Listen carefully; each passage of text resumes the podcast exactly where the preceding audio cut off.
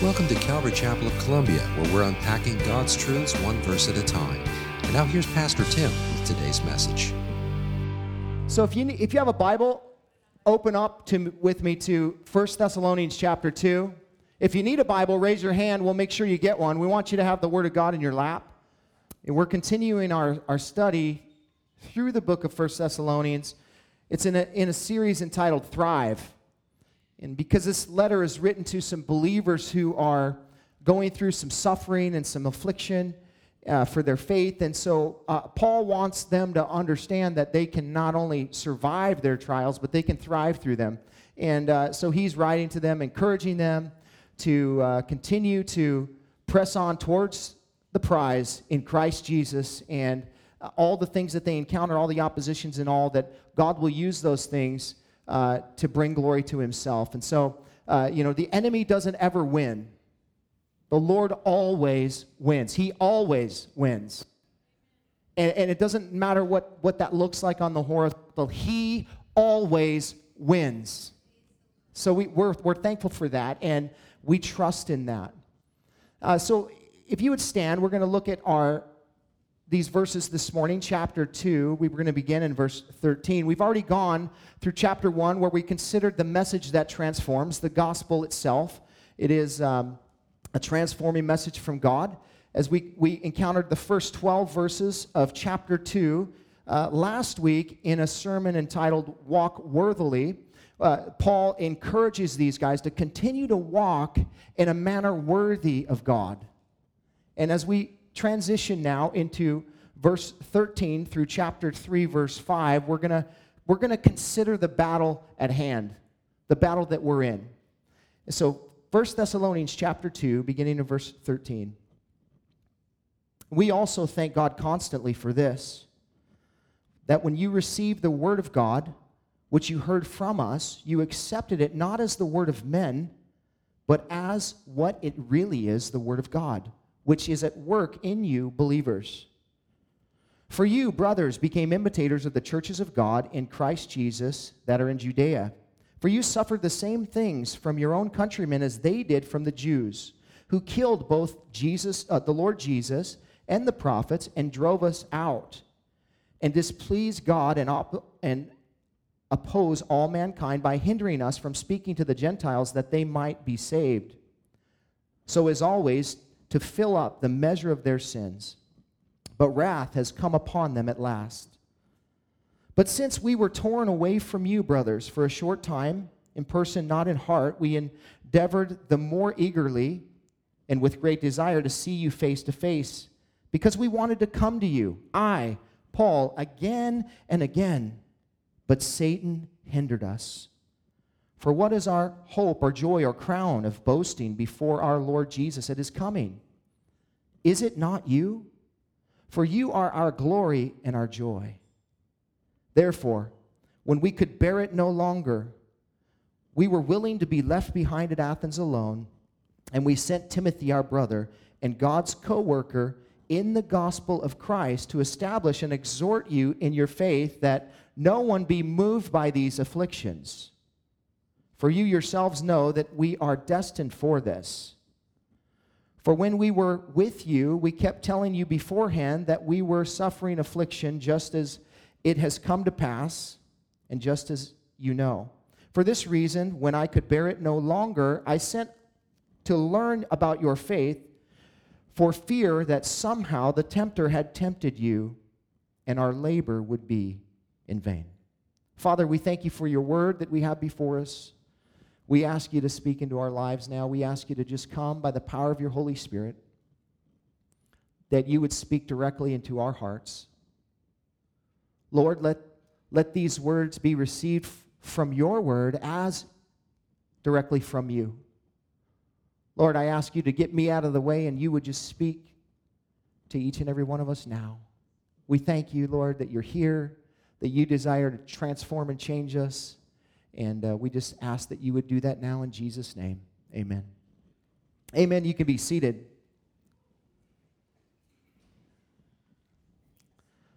Sun Tzu's book, The War of the Art of War, is one of the most influential military manuals ever written.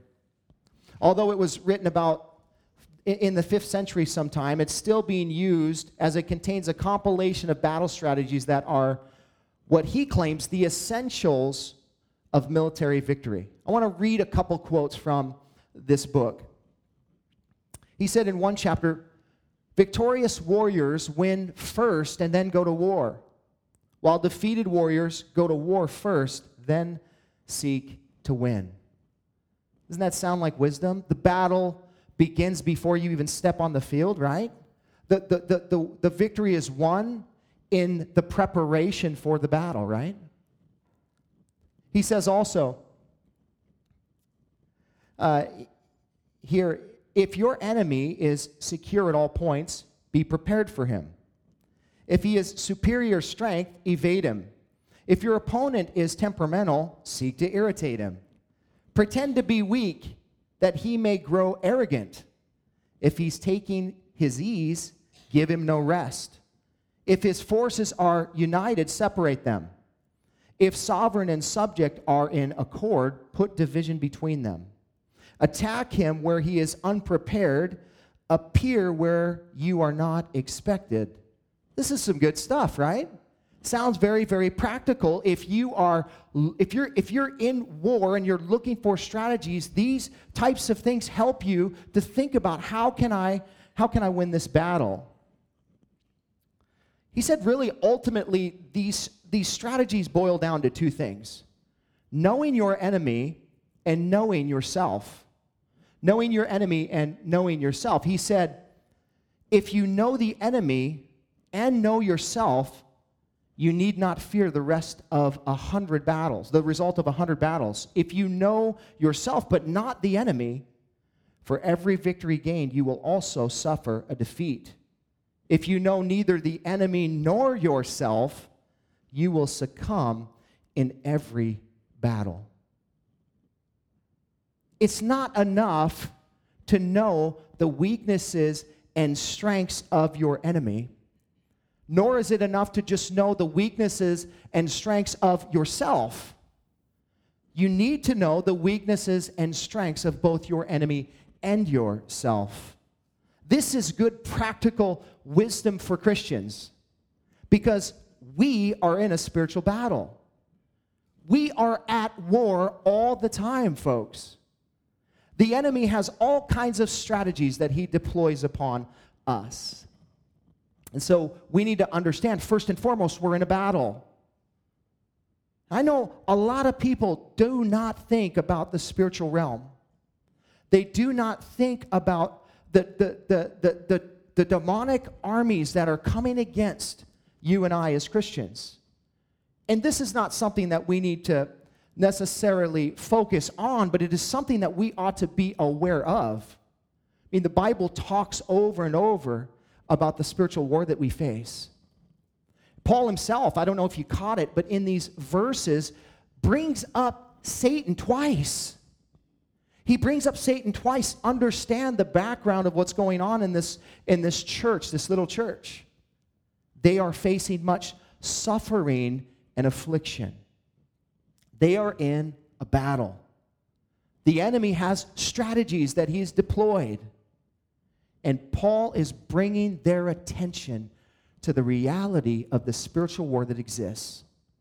And so I think it behooves us this morning to sort of hone in on this aspect of what he's saying. I could have gone a hundred different ways in this passage, but I believe the Lord wants to remind us this morning that we are in a spiritual battle. I've been, for some reason, this has been something on my heart here recently that something personally that I've been, you know, researching and looking into and, and just really meditating and, and trying to prepare myself. And, and, and what I find is it's interesting that, did you know that it was a regular occurrence for Jesus and his disciples to cast out demons? Did you know that? Did you know that if we as Christians walk down the street and had a sense that there was a spiritual attack happening and we we we cast out a demon that you would look like a lunatic in our culture today let me ask you has anything changed? Are we not in the same state as the early church? We're still in a spiritual battle. And what, what the enemy has done is taken our eyes off the fact that, that all things are spiritual. Every problem that we face is a spiritual issue.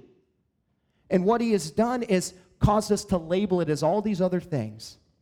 Or really get our eyes off it completely and just say, well, this is just the way life is. No. It's not. I think we as Christians, we're reminded, Paul told us in Ephesians chapter 6 that we do not wrestle against flesh and blood, but against principalities and powers and rulers of darkness is in the spiritual realm that is, is all around us. We have these superstitions that, you know, the demonic presence can't enter a church and you know if we just get a little holy water we'll be able to cat no listen those are that's hollywood that's Hollywood. The enemy owns this dominion. Jesus has won it back, and one day he will come and sit on the throne physically. He will come in a physical sense, and he will take a physical throne in Jerusalem. But we are still waiting for that to happen. And so the en- enemy is still, he's still lurking, he's still at work. And we need to be aware of that there's a few things that Paul points out to us in our passage, really two things in particular that, that, that are the enemy's strategies. There are probably many more than that, but, but these two particular he mentions in this text. He says that Satan is always trying to hinder us and always try to tempt us. Two things hindering and tempting. We're going to first consider what it looks like for the enemy to, to, to, to attempt to hinder us. If you're taking notes, you can write this down. Satan attempts to hinder God's word. Satan attempts to hinder God's word. Look at verse 13. It says, And we also thank God constantly for this, that when you receive the word of God, which you heard from us, you accepted it not as the word of men, but as what it really is the word of God which is at work in you believers. Now, Satan has long been at work trying to uh, hinder God's word. From the moment that man entered the scene, he has immediately put question into, on God's word, did he not, in the Garden of Eden? Let's look it up. Genesis chapter 3, verses 1 through 7. It says this Now, the serpent was more crafty than any other beast in the field that the Lord God had made. He said to the woman, "Did God actually say?" question mark. Did God really say, "You shall not eat of any tree of the garden?" And the woman said to the serpent, "We may eat of the fruit of the trees of the garden, but God said." I'm acknowledging that God spoke these words you shall not eat the fruit of the tree that is in the midst of the garden, neither shall you touch it, lest you die. Here's Satan. But the serpent said to the woman, You shall not surely die. For God knows that when you eat of it, your eyes will be opened, and you will be like God, knowing good and evil. So when the woman saw that the tree was good for food, and that it was a delight to the eyes, and that the tree was to be desired to make one wise, she took of its fruit and ate. She also gave some to her husband, who was with her, and ate, and he ate. Then the eyes of both were opened, and they knew that they were naked, and they sewed fig, fig leaves together and made themselves loincloths. What happened? God's word was questioned. God's word was questioned. And then Eve literally was duped and deceived into thinking that God was withholding something from her. You see how sly he is. Oh, you can't live with that person. Does God really not want you to live with them? Does God not you really want you to have sex with them? Or, or you know, that even though you're not married, you know, does God really want that? Why? He's trying to hold something back from no, he's not. He's trying to protect you.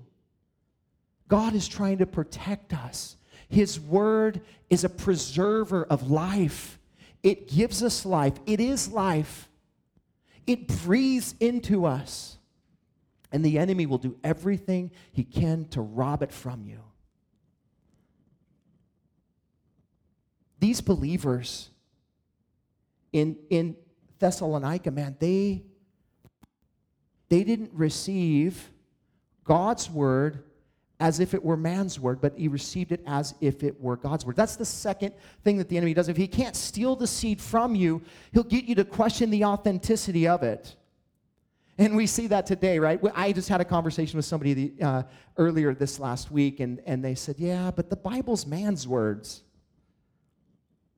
Oh, it is? So, so we talked about what does that mean? Actually, the Bible itself tells us that it's God's word, right? Second, Second Timothy 3.16, all scripture is God breathed, is breathed out by God and profitable for teaching, reproof, for correction, for training in all righteousness, that the man of God may be complete, equipped for every good work. Although man penned the words of the Bible, God is the author. God breathed his word out into man and out through man. Now, it would be, wouldn't it be ridiculous if I said, oh man, Brad Pitt is an incredible, uh, you know, movie writer. He writes incredible movies. You think like, well, hold on a second. Brad Pitt doesn't write movies, or maybe he does, but he, but you know, the movies that he plays, he doesn't write them all.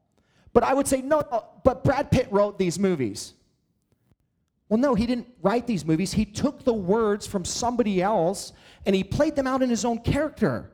And, and his own, he used his own, you know, character and mannerisms and different things to play out these words, but the author is somebody else. That is how it works with God's word. Yes, he wrote through man, but he wrote and he used man's, you know, personality and their character and all of that as he pinned these words but he's the author. He is the author. It is breathed out by God. Satan not only will cause man to question the authentic, authenticity of God's word as if it were just human beings, but he will also snatch it away. Jesus gave us a parable in Mark chapter 4, verses 1 through 20. I'm not going to read it for you. You can check it out later, but it's what we call the parable of the sower. Jesus talks about the sower that goes to sow seed. He's talking about as we go into the world, we're sowing seed on different types of soil. And the very first soil that he mentions is a hard impacted path. And he says, when the, the seed is sown on that path, it's so hard that it just sits there. The seed cannot penetrate the ground. You know, when you, you try and seed your lawn and you just throw some seed out there and it, next thing you know you have like you know the entire um, all of the birds in middle tennessee come to your house and they're in your yard and they're they're stealing the seed because it can't get down into the ground you have to you have to unearth the ground a little bit you got to turn it over so that the seed can get down into it the, uh, many many people's hearts are so hardened that the seed lays on there and what happens jesus says is Satan comes and snatches the seed away as if it had never been there in the first place. You see, if the seed is gone, there can be what? No fruit. And so it's so important as we, when we come to hear God's word, that our hearts are plowed and ready, that we're ready to listen and receive what it is that the Lord uh, wants us to. Because, and the reason why Satan steals the seed is because he understands the power of the seed. He understands what, what can happen if the seed actually does get down into the ground a little bit. He understands that it can birth forth fruit. He knows, he knows that the seed is the source of faith. Romans chapter 10, verse 17. So faith comes from hearing, and hearing through what? The word of Christ. Why would Satan spend his time trying to rob us of God's word? Because he knows the power of it, folks. He understands that God's word is living and active and sharper than any two edged sword, piercing to the division of soul and of spirit and joints and of marrow, and is discerner of the thoughts and the intents of the heart. Satan attempts to hinder God's word by causing us to question God's intentions about what he said, the authenticity of it, and, and, and also he tries to keep our heart hard enough so he can just steal it away. These are the ploys of the enemy when it comes to the, to the word of God. Now, thankfully, these Thessalonica believers didn't fall for that. I love that it says that they received the word of God as it is the word that, that it is truly the word of God and not the word of man. You see, Paul is combating these different people in that community. Uh, some Jews, Judaizers that followed Paul around and said that he was a false teacher and all these different things. Also, many of the uh, Greeks there were coming against Paul as well, and they were saying, "Oh, that guy, that guy made up his own message." How can you know if this is really God's word or not? How could these guys know? You understand, they didn't walk around with a Bible back then. Literally, God was speaking through Paul. He wrote a letter to them, and they got a letter from Paul, and it said this, and it and and, and hey, this, and it became the word of God. It was the word of God when he penned it. How could they receive it as such? Listen, because it bore fruit in their life. They saw the power of the words that were they were receiving, and it transformed people's lives. How do you know that this is God's word? Well, I promise you, if you, you can't really give it a try. You either believe it or you don't. You either open yourself up or you don't. There is no in between. Well, I'm kind of trying to. You know, that's why Jesus spoke in parables. He, he, he threw the truth out in a way that people could understand it on an earthly sense, right? And then people were saying, well, okay, I get the earthly analogy, but how does that translate in what you're saying. He, he expected you to seek him. If you seek me, you'll find me if you seek me with all your heart. And so Jesus spoke in a way that, that they would understand the analogy, but he also expected questions back. He expected you to walk by faith and say, okay, I don't understand this. Will you explain this to me? Will you help me understand? And then he did. But do you notice that he didn't just give the explanation? I'm a firm believer that the reason Jesus didn't just give the explanation is because he could have forced people to believe just by, purely by the way that he taught. He could force people to believe, but he, he, he said, No, I've given you the truth. Now you have to respond, right? That's the way salvation works. He came to us, He loved us, He provided a way for us, and now we have to respond to that. That's the biblical mandate of salvation. And so Paul is saying this, these believers, man, they received this as the word of God, and they knew it was the word of God because it saved, sanctified, matured, protected, released, count, it counseled, it built them up, it encouraged them. Do you know it's still doing that? Isn't it amazing that we open our Bibles and we kind of, as if it's boring? I got to read my Bible. Oh man, I got to do it. And it's like, what? Are you kidding me? This thing is awesome. Like, you get into this thing, if you really, listen, and it comes down to, I believe, coming by faith and saying, I believe God's going to speak to me. Like, I get into the Word and I start to read, and, and, and, and I can just go through chapters and learn nothing if I'm not ready to receive. Like, I can just go through the motions of reading the Bible and and it not really i not really i think like man what did i just read? I just i'm like four chapters later and i'm like what is this even saying? Because i'm not paying attention. If jesus was sitting down at a table across from you would you not pay attention to every word he says? Well this is his word. He wrote it down for us. He's like no you're going to need more in a conversation. I promise you here is a manual go ahead and and, and just meditate on this right and, and I'm thankful for that because I need that. But listen, if you come approach God's word in a way that you have no expectation for him to speak, he won't. Why? Because it's a spiritual discerning book. It is, he's going to speak and he's going to reveal as you allow him to. It's by faith, man. You know, are you going to walk in faith? And I'm not talking blind faith. He's already revealed himself. He's already, he's already demonstrated to us that He exists, that He's here, and He's already demonstrated in your life. If you're a believer, you, you've already seen the transformations that happen in His Word. So, you know, we already know that. We need to know God's word, folks, so that we can run every thought that we have through scripture so that we can be we can avoid being led astray. We need to know his word. You having depressive thoughts? Listen, those are no more than lies from the enemy. And I, and I think that we need to, to, to get into what does God say about me? What does his word say about me? We run it everything through the grid of scripture, but if you don't know scripture, it's going to be hard to do that. So we need to give ourselves up over to the Bible like you would your occupation, probably more important, right? Eternal life, temporal life, or any other thing that you know really well. Doesn't the Bible deserve more effort than those things? Because it's these, we're talking about eternity here. We need to know the Bible. We need to be in the Bible. And it will become, it's the sword of the Spirit, man. Listen, it will, it will guide you, it will guard you, David said, from sin. It will help you, it will encourage you, it will lift you up. I can't tell you how many times I've gone to the Word kind of like, man, Lord, I need to hear from you today. And, and before I'm done, I'm thank you, Lord. So encouraged because His Word does that.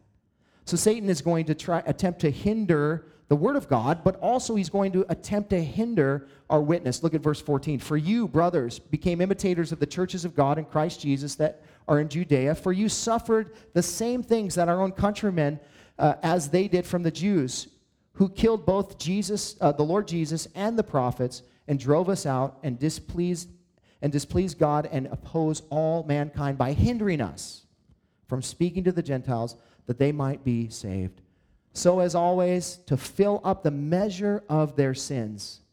But wrath has come upon them at last. Anytime somebody receives and accepts the word of God, they become a target for persecution. Anytime someone receives and accepts the word of God, as these churches, as, these believers in Thessalonica did, they become a target for persecution. Satan will attempt to silence us by that way. And we're going to talk about that in a moment. That becomes a temptation. And we'll see that in a moment down below in our, our text. But, but, but we know that Jesus said, listen, if they persecuted me, they'll persecute you. Right? Paul said to Timothy that all who desire to live godly life in Christ Jesus will be what? Persecuted. We will be persecuted. It's going to cost you something to follow Jesus. You know, you're going to have issues that come up in life, and, and th- there's going to be opposition as you receive the Word of God. You're going to, you know, and you're going to walk it out in your life, and people will oppose that. They're, they do not like it. Why? Because the Word of God is a stumbling block to the Jew, and it is foolishness to the Greek. People are offended by God's Word. People don't, don't like that. Now, there, there's, there's really two kinds of people that are offended by God's word. There are religious people who are offended by the grace of God's word, and there are liberal people who are offended by the narrowness of God's word. So we have one group of people that says, you know, um, I'm going to make my way to God. This is the religious group. I'm going to make my way to God. I'm going to do it this way, and I don't I don't want you or or God or anybody else to tell me how I'm going to do it. I'm going to do it my way, and I'm going to do it this way.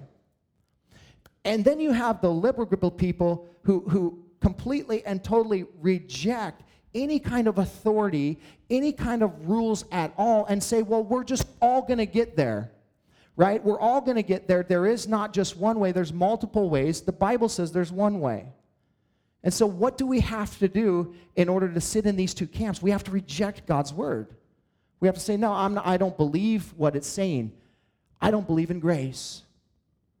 Listen, there's many, many people in our culture today that would never say that, but they believe it. They would never say, Well, I don't believe in grace, but they, that's how they live legalistically through rules, trying to make their way to God. You cannot. If there was another way, the Father would have released his Son from the Garden of Gethsemane when he was crying out to his Father, Is there any other way? And of course, the very next scene, Jesus is hanging on a cross. because there is no other way. And as the song goes, He is the way. There is no other way. He's the path to the Father. We can come no other way. The Jews were opposing the gospel. Why? Because they were religious people who wanted to make their way. The, the, Gentiles didn't want to receive the gospel either. They wanted to live their lives. They wanted to live in their licentious lifestyle and do whatever they wanted to do and worship their own gods. And Paul was saying, Man, listen, this is par for the course, church. That's what he's saying to these guys. This is par for the course. You can expect this. Just like the, the church in Jerusalem, Judea, they experienced this, and you're going to experience it too. Here's the interesting thing is Paul said that, that the activity of the Jews in Judea was displeasing to God. You know, I, I think it's interesting when he pinned that because guess what? He was one of them. Like he was one of the people that was was thinking he was doing God's will and he was snuffing out the church. He was killing Christians. He was persecuting Christians. He was pushing Christians out of Judea, like he said here. And then one day he had a collision with the Lord and he transformed his life. And now he gives his life up to go and tell everybody else about the gospel. It's interesting that he says, Yeah, the Jews pushed us out, they drove us out. He was part of it. He was part of that whole process of Jesus being crucified and, and all of these things. Paul was, was part of the Sanhedrin, the, he, the 70 sort of elite, uh, you know, Jewish leaders in his day. And he was part of all, all of this process of persecuting Christians. And isn't it interesting when Jesus ha- has that conversation with him that he says, Paul, Saul, Saul, why are you persecuting me? Don't you know who you're persecuting? You're persecuting me. And then he, and then he has that revelation, and the Lord opens up his eyes. It was displeasing to God. Isn't it interesting how most religious people think they're pleasing God in their actions and their zealousness, and actually they're displeasing God? You know, the Jews thought that they were doing the right thing, but, but here's the thing is they totally missed what the Word of God had to say about their mission. What was their mission? To, to completely isolate themselves from the world, right? And, so, and, and keep God contained in their own little world so nobody else could find him. Is that what their purpose was? No. Absolutely not. In fact, multiple scriptures in the Old Testament, Isaiah chapter 49, verse 6, Isaiah chapter 42, talk about the Jews being a light unto the Gentile nations.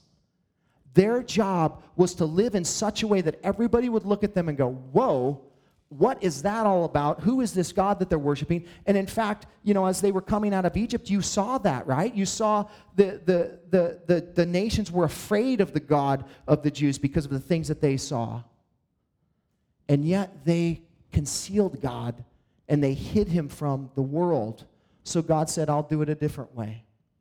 I'm going to I'm going to use other people. I'm going to bring, and in fact, Paul, who was the Jew of Jews, becomes the propagator of the gospel to the Gentiles, to the very people that the Jews are trying to conceal the gospel from. Isn't that interesting?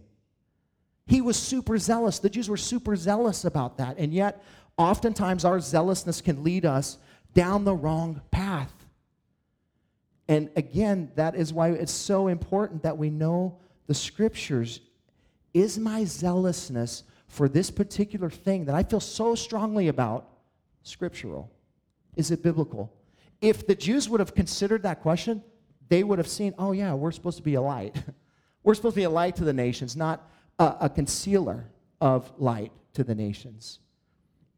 And notice what it says here. As they do this, they are, as they hinder the gospel from going forward, they're filling up the measure of their sins. They are compiling a debt that they cannot satisfy. They are compiling sins upon sins upon sins.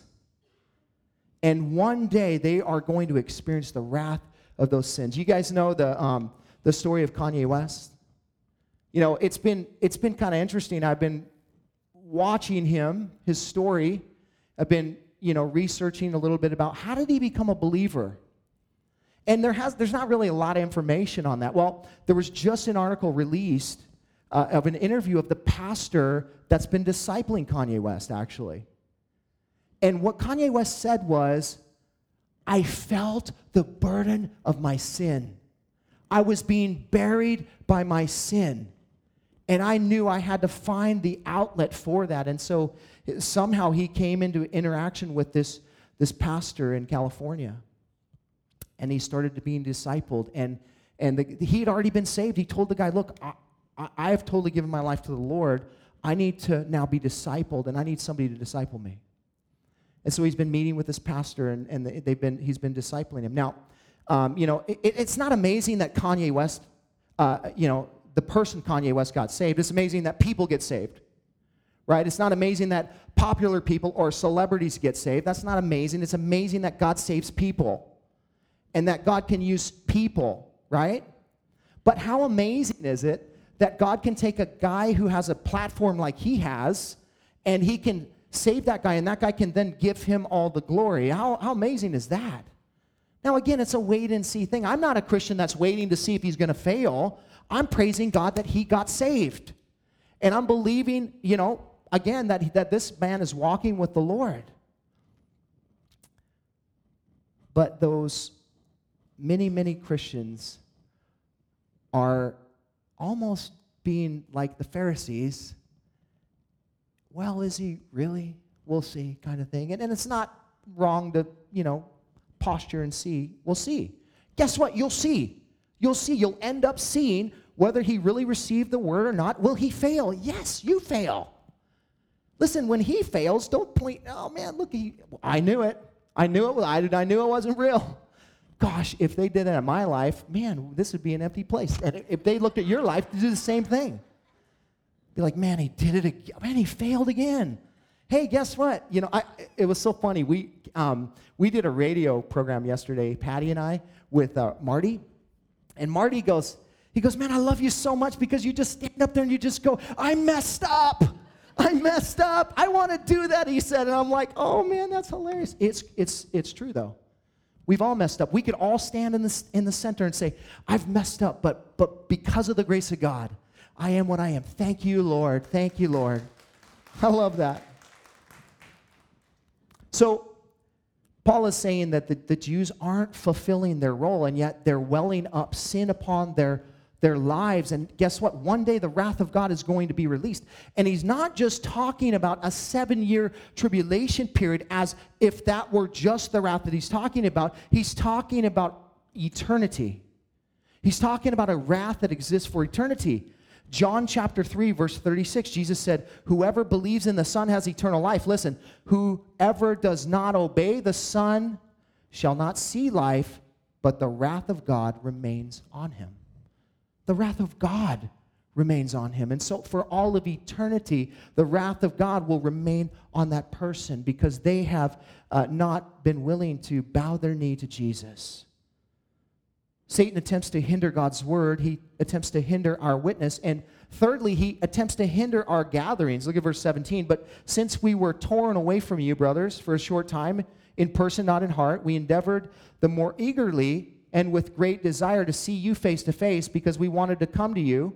I, Paul, again and again, but Satan hindered us. For what is our hope or joy or crown of boasting before our Lord Jesus at his coming? Is it not you? For you are our glory and our joy. Paul is letting us in on his own personal life here. He's letting us peek into his life, and he's saying, Listen, I understand the battle that I'm in. And I want you to understand the battle that we're all in. I am being hindered. Now, we could say like this God's not allowing me. Right? We, we could say it like that. Paul could have said it like that. It wouldn't have been theologically incorrect because God's in control. But it would, it would it would take our eyes off of uh, really the real issue that there is an enemy that is real, that is, that is at work in this world trying to hinder us from accomplishing what God has to accomplish us, you know, whatever his will is for us. He's trying to hinder that. And apparently, he can. Apparently, the Lord allows him to do that for whatever reason. We know that, that whatever the enemy means for evil, God uses for good. But what we see here is that Paul calls attention to the spiritual warfare in his own life. I, I wonder if many of us walk through life and we never, ever even think for a moment that what we're dealing with is spiritual in nature that we're being hindered by the enemy. Why do you think the enemy would want to hinder you? Because you're a threat. Be concerned when he's not trying to hinder you. Be concerned when you're not a threat at all, that they just go, just keep doing what you're doing, man. you're doing it, you know what I mean? Don't, oh man, I don't want to be that guy. I want to be the guy that, that Satan's trying to hinder because I'm a threat to his dominion. The Lord allows him to do these kinds of things, but again, you know, it's all for our good and it's all for his glory. It's all for our good and all for his glory. Sometimes we need pressure in our lives to push us along. You know, the pearl, how it's formed in the clam, is that that little grain of sand gets in the mouth of the, of the clam and it irritates the clam and it sits there for, for, for, and the pressure that exists within that clam produces this pearl. And God's trying to produce pearls in your life. Now, don't you wish He could do it another way? I mean, couldn't we do it some other way, Lord? Isn't that what Jesus asked? Isn't there another way? And the Lord said, No. This is the way I do it. And so we can be mad about that, or we can say, Lord, do it. I want to become more like Jesus. We can, as James said, consider it pure joy when we in, encounter various trials, you know, because they're going to produce good fruit in our life. You know, we have to we have to remember that God is at work, but the enemy is too. Paul is saying, Man, I, I wanted to come to you, I wanted to come to you, but I couldn't. I couldn't. And, it, and he recognizes why he couldn't. We don't know why. It doesn't tell us why. We, would, we could speculate a hundred different reasons why Paul couldn't come to them, but it, the Bible doesn't say, so we don't know. But what we know is that Paul calls it out. And then he says, But he won't hinder me forever. He will not hinder me forever. There is a time frame on this hindering. And he tells them, Man, when Jesus comes back, He's going to try and hinder our gathering here now, but when Jesus comes back, we are going to gather. And we, when we gather, you know, you will be uh, the, our, to our glory and joy because of what the Lord has done in your life, and He used us to bring the gospel to you. And one day we will be reunited, and we'll be able to, you know, fellowship and all of that in heaven together. Don't, don't we say that to each other? Oh, man, when somebody leaves, they move, you're like, hey, guess what, man? It's, it's just so long because I'll, I'll, I'll catch up with you in heaven, right? I'm going to be able to fellowship with you there. Paul is saying, man, the Lord is, when he comes, I'm gonna, we're going to boast about you because of what, what you, the Lord is doing in your life. This moves us to the, to the second thing, the second strategy of the enemy, tempting. Satan first tempts us to be moved by afflictions. Look at verse 1 of chapter 3. Therefore, we could hear it we could bear it no longer. We were willing to be left behind at Athens alone, and we sent Timothy, our brother and God's co worker in the gospel of Christ, to establish and exhort you in your faith, that no one be moved by these afflictions. For you yourselves know that we are destined for this. For when we were with you, we kept telling you beforehand that we were to suffer affliction just as it comes to pass, just as you know listen to the love that Paul has for these guys. Man, he, he was, he couldn't bear it any longer. Like he is just so concerned about these believers. It's, it, and again, think about what he said last week. Paul uses the analogy of a mother and a father, right? And he's like a spiritual mother to them and a spiritual father to them, right? And, and, and now he's saying, man, I couldn't bear it any longer. You know, as a, as a parent, how you, you, your, your child, if there's something happened, you can't bear it. You can't stand that they're maybe in a state of pain or maybe you're separated from or whatever. You can't stand it. You're a parent. You love them. Paul is saying, My love was so great for these believers that I couldn't stand it any longer. I sent Timothy. This reminds me of a moment when my wife and I were, uh, we were, our family was getting ready to go out to dinner one time, and uh, we, we were taking two cars for some reason. So we got in the cars and we left, and we went down to the restaurant. And, you know, when we got there, um, my wife goes, Hey, where's Jude? I thought he was with you. And I was like, and, and I said, well, well, I thought he was with you. And I didn't really, but I just wanted her to know that I was thinking about it, just so that, you know, she thought that I was a better dad than I really am. So I wasn't thinking about him. But then when she realized, like, oh man, he's not here, I got in my car and drove recklessly to my house, thinking, everything that could the worst possible things could, could happen. You know when we left he's running he's five years old or so at this time. He's running out the up the driveway dad dad you know and i'm thinking these things in my mind recklessly driving to my house. I pull in my driveway and i jump out of the car i run in the house and i'm like jude jude where are you? Jude and no response. And my heart's just pounding out of my chest where is he where is he? That longing. I need to see him right now. I can't bear it any longer. And then he pops up at the top of the stairs, and I'm standing at the bottom, and I'm like, there you are. And relief fell upon me. I imagine this is what Paul is feeling. Like that, you can, the, terror of wondering what is going on with these believers. You understand when he left, he'd only been there maybe three weeks. These believers got very little training. They, they didn't get a lot of the Word of God, and yet Paul says, Man, I'm concerned about you. I'm concerned about you. I, I, want you to, I want you to thrive in this situation. I want you to make sure you do well. And so, as a dad or a mom would, he, he, he's like, I, I'm hindered, but I'm going to send Timothy. So Timothy goes to see them, and this is why we have this letter. Because Timothy went and spent time with them, and then he reported back, dude, they're doing okay, Paul. You don't have to worry about it. I can imagine the relief upon the spiritual father thinking about his spiritual children in Thessalonica that are experiencing these afflictions and all. But listen to why Paul sent Timothy. Two reasons to, to establish and to exhort. To establish and to exhort these believers in their faith that no one be moved by these afflictions. The enemy will try, will tempt you to be moved by your afflictions. He will tempt you to be moved by your afflictions, but it is when you are established and exhorted in God's word, you can stand firm. You can stand firm in the faith. He's exhorting them. He's exhorting them as Peter did in 1 Peter 5 8. Uh, through 11. Be sober minded, be watchful. Your adversary, the devil, prowls around like a roaring lion, seeking someone to devour. Resist him, firm in your faith, knowing the same kinds of suffering are being experienced by your brotherhood throughout the world. And after you have suffered a little while, the God of all grace, who has called you to his eternal glory in Christ, will himself restore, confirm, strengthen, and establish you. To be to him be the dominion forever and ever. Amen. And so we remind ourselves, we exhort ourselves with God's word when we encounter these various different afflictions that the enemy is tempting us to be moved by. I love the fact, you know, that Paul says, I am not moved.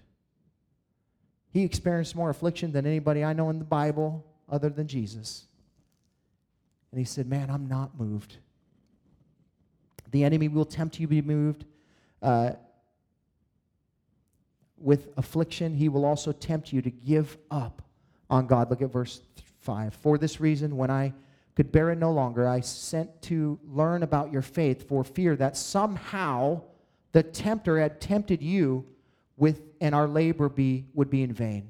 So Paul knew that these Christians, um, if they could be grounded in God's word, that they would be better prepared uh, to face the temptations of the tempter. He knows that he's the tempter. He's faced these temptations before. And so he's concerned about these believers. You know, the, the enemy is sly, man. He is deceitful. He's a liar. And, and he has the ability, as Paul said in 2 Corinthians 4 4, to blind the minds of the unbelievers, to keep them from seeing the light of the gospel of the glory of Christ, who is the image of God. He will also try and persuade believers to stop believing. You know, if the enemy can't blind you from the gospel, he'll tempt you to give up on it. He'll tempt you to give, oh, I tried that, didn't work. I don't know if you try the gospel, it's something you give your whole life to. Remember the message of Job's wife? Curse God and die. I mean, she had obviously given up. Why don't you, Job? Look at the things that you're facing. This is the kind of thing that the enemy will tempt you with. Just give up. This isn't real. The Lord's not there, He doesn't care. All lies, all deception. Paul said, Man, I had. I had fear that you would be tempted, but when Timothy came back from, from this place, I, you were more founded than I really realized. Isn't it amazing that we can trust the Holy Spirit in the life of those people that we love so much and that we long to see become passionate believers for Christ, that we can trust that the Holy Spirit's at work in their life? The Holy Spirit was at work in these people's lives. They had no foundation, zero. And yet, they were thriving and not only surviving their trial, but they were actually sharing the gospel. They took the words that they received, everything that they knew, limited as what it was, and they were sharing with other people. Is that amazing? That's a work of the Holy Spirit. The enemy will try and tempt us to give up on God, but don't you do it. Don't you dare do it. You understand all of this is temporary. Every single trial that you go through is temporary. One day the, you'll be given up. You will receive victory. It might mean death. That's okay if you're a believer. It's okay because then you will be reconciled to be with the Lord. To be absent from the body is to be present from the Lord. It may mean that. He didn't guarantee us eternal life here, but he did in, in he did promise us eternal life.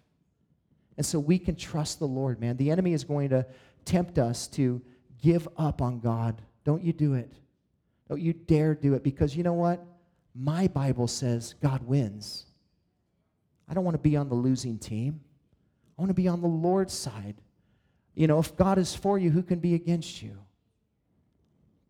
Give your heart to the Lord and be steadfast in walking with Him, knowing His word. And you know, the battle that you face, no matter what it is, you will be prepared for if you give yourself over to the Word and you give yourself over to the Holy Spirit and allow God to work in your life. Listen, it's not complicated. God made it real, real simple. He pinned 66 books for you and I. And He said, You want to know about me? Here you go. This is who I am.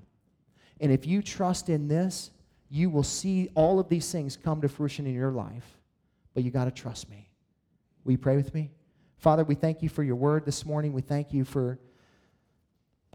There was so much, Lord, in these passages, and yet, Lord, we trust that you have spoken to our hearts this morning. We thank you that your word tells us in 1 John 4 4 greater is he who is in us than he who is in the world.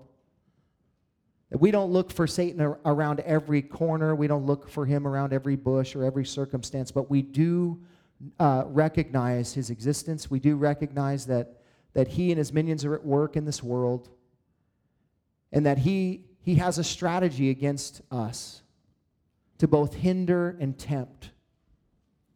And we just ask for a spiritual revelation in our own lives today, Lord, as it relates to these strategies. Lord, as we considered before the text, Lord, that we, we, it's not enough to just know the weaknesses and the strengths of our enemy or to know the weaknesses and strengths of ourselves, but we need to know both. And we thank you that you are faithful to reveal to us, Lord, that when we are weak, we are strong.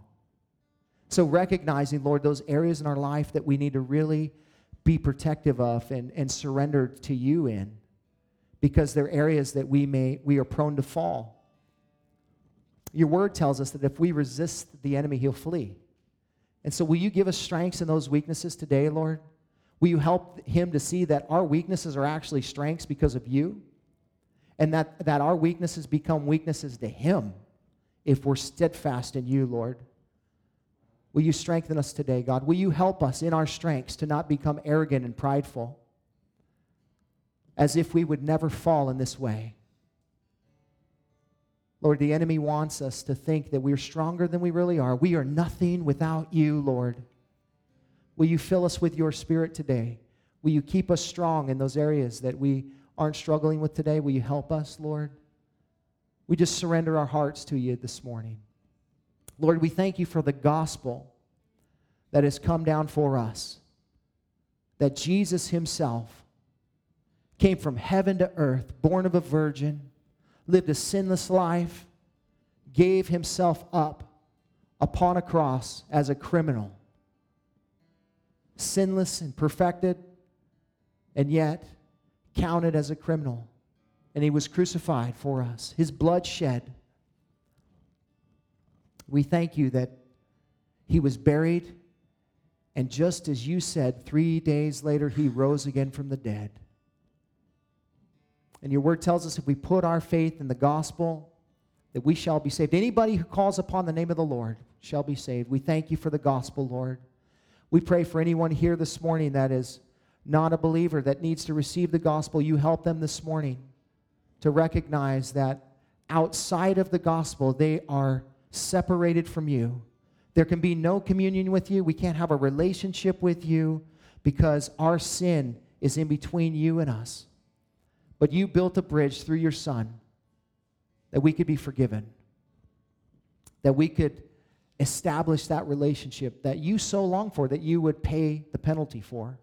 And so, will you help us by faith this morning? Anyone here, anyone listening online, Lord, anyone listening later, that to be able to receive the gospel this morning by confessing that they are sinners in need of a Savior and that Jesus is that Savior, that He was crucified, that He died, that He was buried, and He rose again from the dead.